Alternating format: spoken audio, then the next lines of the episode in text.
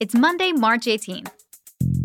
Welcome to our new podcast, Skim This. Every Monday through Friday at 5 p.m., we're breaking down the biggest, most complex stories of the day and giving you the context on why they matter.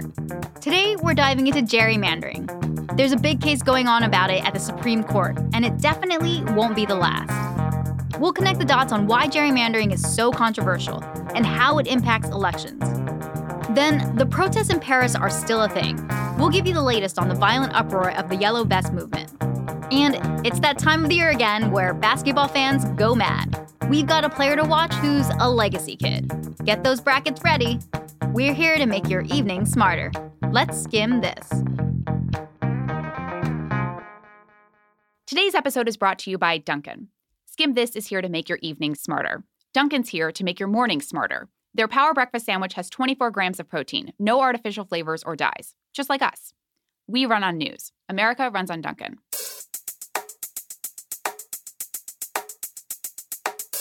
The most convoluted story today is about the Supremes and gerrymandering.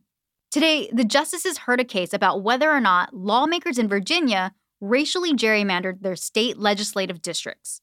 Next week, the Supremes will hear two more cases from North Carolina and Maryland about whether their U.S. congressional districts were gerrymandered as well. And with elections coming up, gerrymandering is a thing you're gonna be hearing about a lot. Basically, Gerrymandering is when voting districts get drawn in a way that benefits one party or one population over the other. And they turn the election map into a giant jigsaw puzzle on acid. But it's not just hard on the eyes, it can be unfair, and sometimes it's actually illegal. So today, we're going to talk about it. First, we're going to tell you where this idea came from. Yes, there's a story here. And second, we're going to get into what gerrymandering actually does. Third, what this case in Virginia is all about. Okay, first, where did this idea of gerrymandering come from? We're going to take it back, way back, to the year 1810. That year, this guy named Elbridge Gerry was elected governor of Massachusetts. Yep, that's Gerry. Anyway, after Governor Gerry took office, his party, the Democratic Republicans, redrew the Massachusetts Senate map to make sure the Federalists, the other guys, wouldn't win as many seats. Gerry didn't actually draw the map, but he did sign off on it. And the map looked insane. People said one of the districts looked like a salamander snaking around Massachusetts. Or, wait for it, a Gerrymander. Eventually, the Federalists kicked Gerry out of office. And somewhere along the line, we changed the name to gerrymander, soft G. But that concept of redrawing districts to make sure a certain party kept winning didn't go away. Which brings us to part two. What does gerrymandering do? Last week we talked about the census, how it happens every 10 years, and that it determines how many congressional districts each state gets for the next decade. But states are the ones that get to decide what their districts actually look like based on that census data. Usually, it's the state lawmakers that are put in charge of their own makeover. Sometimes it's an independent or nonpartisan commission. They start cutting up the cake. Some people get a corner piece, some people get the marzipan hippo, some people get the name in the middle. That's okay. What's not okay is when legislators redraw districts so that they put one party at a disadvantage. Instead of cutting up normal square pieces, they look at where the people who vote for them live and they go all crazy on that cake. They cut one piece with the marzipan hippo on the left and the corner on the right and their name in the middle. It's a sticky mess. That's called partisan gerrymandering. Those maps look insane. Maryland's 3rd congressional district kind of looks like a fidget spinner. Pennsylvania's 7th congressional district has been called Goofy Kicking Donald Duck, because that's what it looks like. Those districts tend to get challenged in court, and then the entire state map can get thrown out. That happened with Pennsylvania, and now the Supreme Court's got a case coming up on exactly that North Carolina's U.S. congressional map. Republicans there have said openly that they drew the map specifically to help Republicans win. There's also bipartisan gerrymandering, which is when lawmakers from both parties agree to maps that ensure that members from both parties stay in office. You scratch my back, and I'll scratch yours kind of deal. Then there's racial gerrymandering. That's what's at issue in the Virginia case the Supremes heard about today. So, this is the third thing we're going to get into. Racial gerrymandering is when lawmakers redraw electoral maps based on racial lines. It's often done to weaken minorities' voting power. And it's illegal. It can also go hand in hand with partisan gerrymandering cases when minority voters tend to vote for the same party. So in 2011, after the last census, lawmakers in Virginia drew up a new legislative map. But then voters in 12 of those districts argued that they had been drawn so that a large portion of African Americans were packed into just those 12 districts. And that meant there would be fewer blacks voting in the other districts. They said Republicans did that so they'd win the other districts. The lower court said race had been the main consideration in the redistricting. Republicans deny this. They said they only considered race to make sure they were complying with the Voting Rights Act and to make sure the new maps wouldn't dilute the power of African American voters. After years of back and forth court battles, a lower court agreed with the voters in 11 of the 12 districts. Now, the Republican House of Delegates has appealed to the Supremes. So, what's the skim? The Supremes are hearing the case today and are expected to make a decision in June, which is crazy timing because it's right when Virginia's primary season starts. It's one of the few states that will hold their statewide election this year instead of in 2020.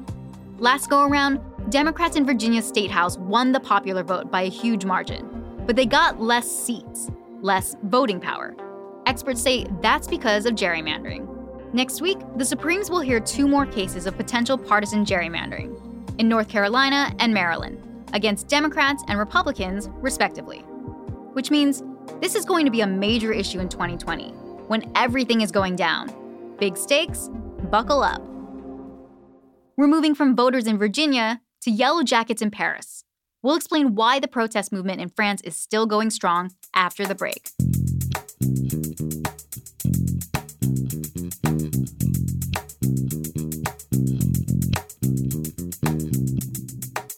Paris is burning. Again. That was the mantra over the weekend after 10,000 protesters took to the streets for the 18th weekend in a row. They're called yellow jackets or yellow vests because most of the protesters are wearing the yellow emergency vest that people are required to have in their cars. There were fires started and some looting. Paris police say 60 people were injured and more than 190 people were arrested. Like we said, this has been going on in France for a while, but things are coming to a head so today, we're going to bring you three things you need to know about these protests. First, how did this start? Let's rewind to last November. French President Emmanuel Macron has been trying to get France to move to cleaner energy. So his government passed a fuel tax hike that was scheduled to start in January. Better for the environment? Yes. Better for wallets of working class people? Not so much. Those working class people, especially in rural and suburban areas, drive a lot. Many of them commute to work, so they said they were getting hit harder than rich people living in the cities. By November, people were already feeling the pinch, so they started a protest. After a few weeks, the French government finally suspended the fuel tax, but the protests kept going. That brings us to the second thing to know. What do the Yellow Vests want now?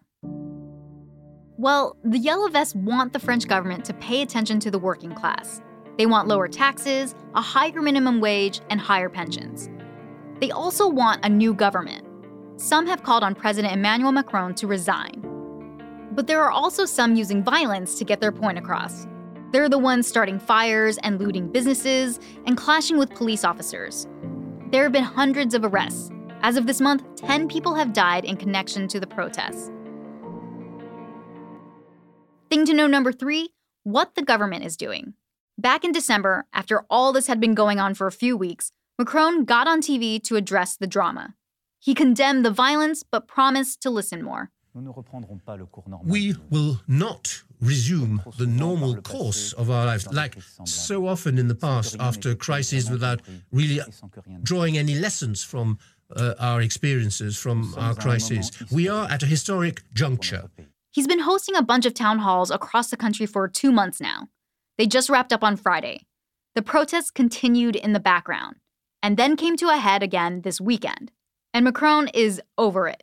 He took to Twitter to say that the Yellow Vest protests weren't really a protest anymore. He said they were, quote, people who want to destroy the Republic. So he's going to make some strong decisions ASAP. just within the last few hours, one of those decisions was announced. The Yellow Jacket protesters have been banned from protesting in one Paris neighborhood and in two other cities after lootings and fires this weekend. The French government is also replacing the police chief. Stay tuned for more decisions this week. It's only Monday, but we're also staying tuned for what happens next weekend. That's when the NCAA tournament is in full swing. That's next.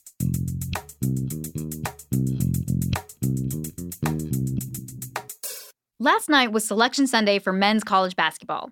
But tonight, hundreds of amazingly talented female ballers are finding out if they're playing in the NCAA basketball tournament and who they're up against. So today, we want to tell you about Kalani Brown. She was basically born with a basketball in her hand. Her mom played in college, and her dad played in the NBA for 15 seasons. And Kalani is more than living up to that legacy. She's a senior at Baylor University, and she's already scored more than 2,000 points and 1,000 rebounds during her career there. So she's not messing around. And she's really a team player. Here she is in a post game interview with Fox Sports at the Big 12 Conference Championship last month. Uh, I just want to give all the thanks to my teammates. They're the ones that give me the ball, they're the ones that go through so much and put up with coach to get me where I am today. So I just want to give all the credit to my team. I couldn't have done it without them. She went on to help Baylor win the Big 12 tournament for the ninth time in 11 years last week. Baylor's heading into the tournament with only one loss the whole season. And Brown is heading toward graduation with an eye on going pro. She's expected to be a top draft pick in the WNBA. Check out our website, theskim.com, for a guide on some of the other players to keep an eye on during the tournament.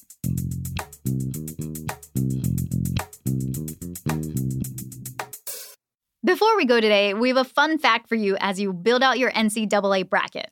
It's madness.